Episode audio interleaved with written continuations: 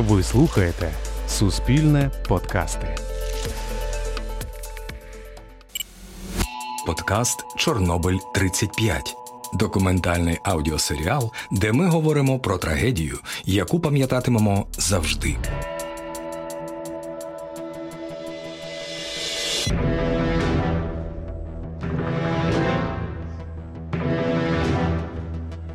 Чорнобиль 35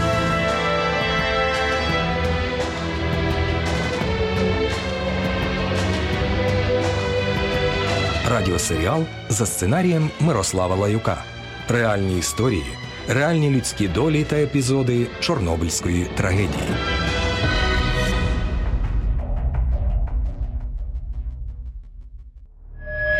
Історія дев'ята. Хай буде атом робітником, а не солдатом. Написано великими буквами на даху дев'ятиповерхівки, яку видно з центральної площі у Прип'яті.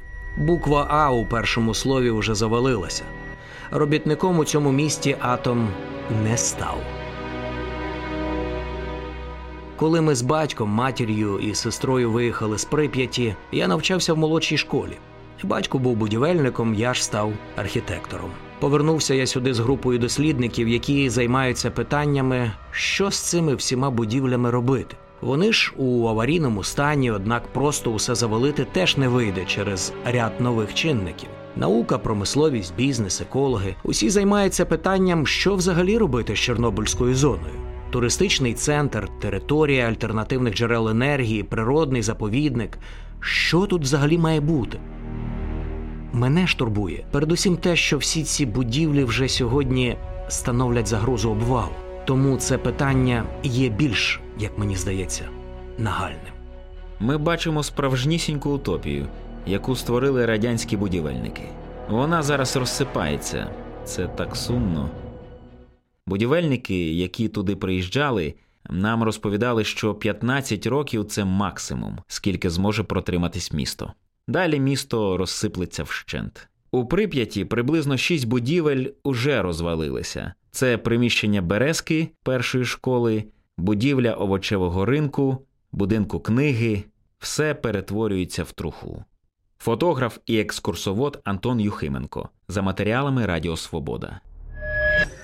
Вам досить пройтися центральною вулицею Прип'яті, аби зрозуміти, що багато вже неможливо повернути. Все заросло, дерева ростуть посеред дороги, де були проспекти та малейки, лісові стежки, поле стадіону тепер просто ліс. Коли кажеш новачкові, а ось тут футбольне поле, новачок питає де? Не вірить, що цей ліс і є цей стадіон. Якщо говорити про туризм, бо багато хто готовий витрачати гроші на те, щоб спостерігати цей заповідник пізнього радянського часу, то всі ці будівлі врятувати не вдасться. Хіба деякі, якщо витратити на це солідні суми. Чи вартує воно того, чи етично це? Питань тут багато.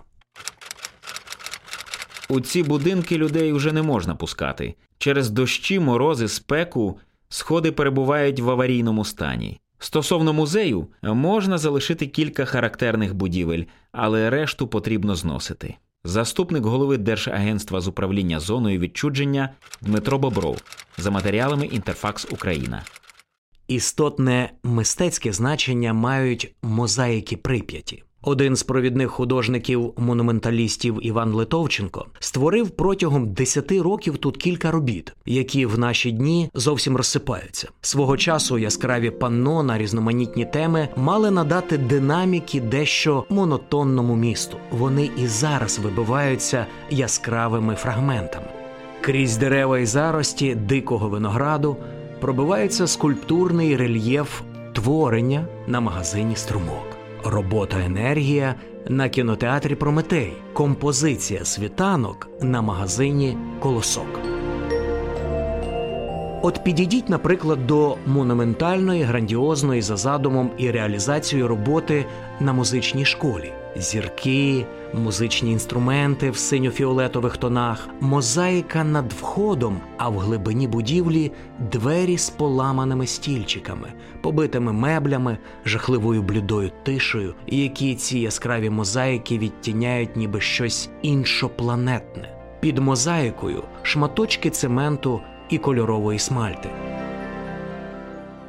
Сам художник важко пережив те, що його великі роботи руйнуються. Він також не зміг перевести інші роботи, які зберігав тоді у прип'яті. Про батька розповідає його дочка Наталія. Перевозити їх не можна. Йшлося про те, щоб їх законсервувати у тому вигляді, в якому вони є. А щодо туристів, то дехто з них навіть набирає з собою радіоактивної смальти, що її батько використовував у своїх роботах. Він вибирав метал на світлових частинах композиції, а в рефлексах і тіньових смальту. І композиції, музика і енергія змінювалися залежно від освітлення, жили і грали кольорами. Ці композиції створені задовго до аварії, але батько спускався в реактор. Він бачив, що відбувалося на станції, і тому мав перечуття, що все це грандіозне і страшне може недобре скінчитися. Усе це відображено у багатьох його композиціях. Наталя Литовченко за матеріалами газети Слово просвіти.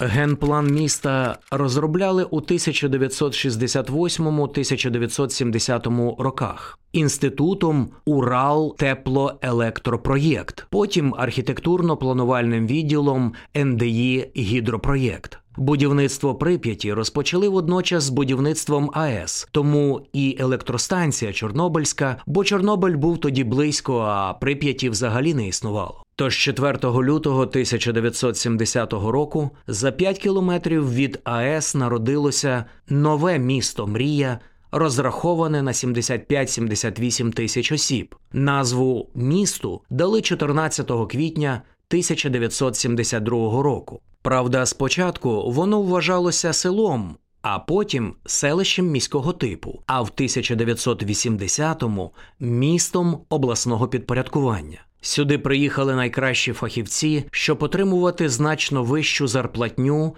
ніж будь-де. Трагедія сталася напередодні відкриття вже згаданого стадіону, а також відомого в усьому світі колеса огляду. Місто тільки входило в найкращі свої часи. Саме містечко було чудовим, чистим, світлим, гарним і дуже маленьким. На момент аварії там добудовувався п'ятий мікрорайон. Не було міського транспорту. Ні, якийсь був автобусик, але я ним ніколи не їздила. Все місто можна було обійти вздовж і поперек. По-людськи мені шкода прип'яті.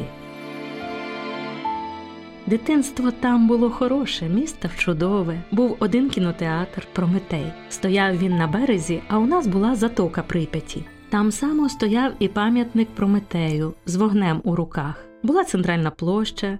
Скільки було мікрорайонів, стільки й шкіл. Людей небагато, всі знали одне одного, дуже дружно жили. Показовими для мене були новорічні свята, чого мені бракувало, коли ми переселилися під Київ. Відзначали за столом, а потім ішли на площу. Стояла велика ялинка, смажилися млинці, грала музика. Палац культури там був хороший. Працювали різні гуртки, танці, поруч річка. Звісно, ми ходили в походи. У нас дружні були школа, клас. Ми жили в дуже спокійному місці.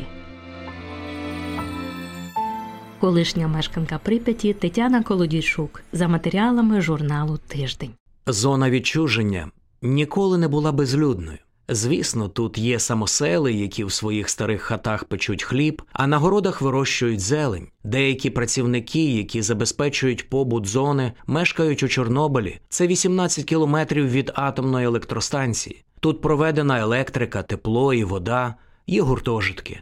В 30-кілометровій зоні завжди були люди. І досі складається враження, що навіть у самій прип'яті хтось живе. На деяких балконах, на шворках висять прищіпки. На дверях записка Любий прохожий. Не шукай дорогих речей, їх у нас не було. Користуйся всім, але не мародерствуй. Ми повернемося. Є записки дитячим почерком, на листках з учнівських зошитів. Не бий кішку, миші поїдять все. Або не вбивай нашу жульку, вона хороша.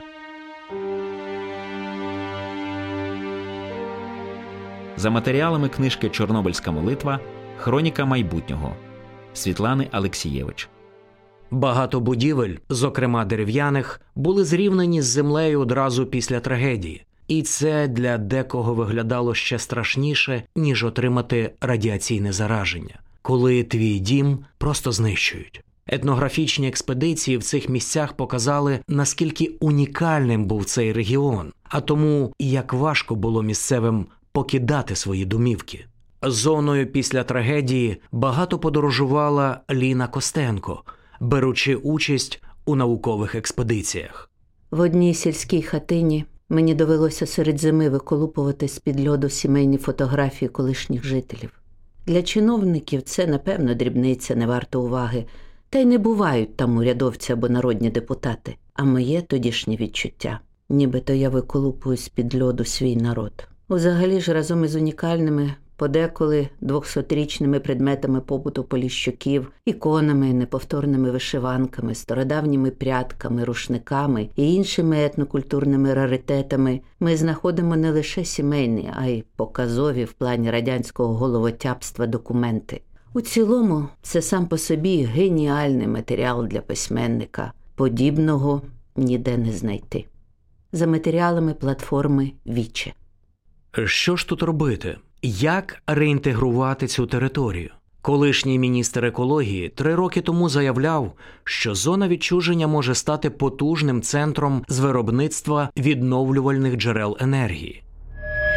Два роки тому ми розпочали процес реінтеграції зони відчуження. Це стало початком унікальної спецоперації з перетворення закритої донедавна території зони відчуження на найінноваційніший технологічний науковий майданчик у світі. Таке рішення не наважувались прийняти майже три десятки років. Проте сьогодні зона відчуження має всі шанси стати перспективним елементом майбутнього зеленої економіки України. Остап Семерак за матеріалами газети Урядовий кур'єр 2018 рік.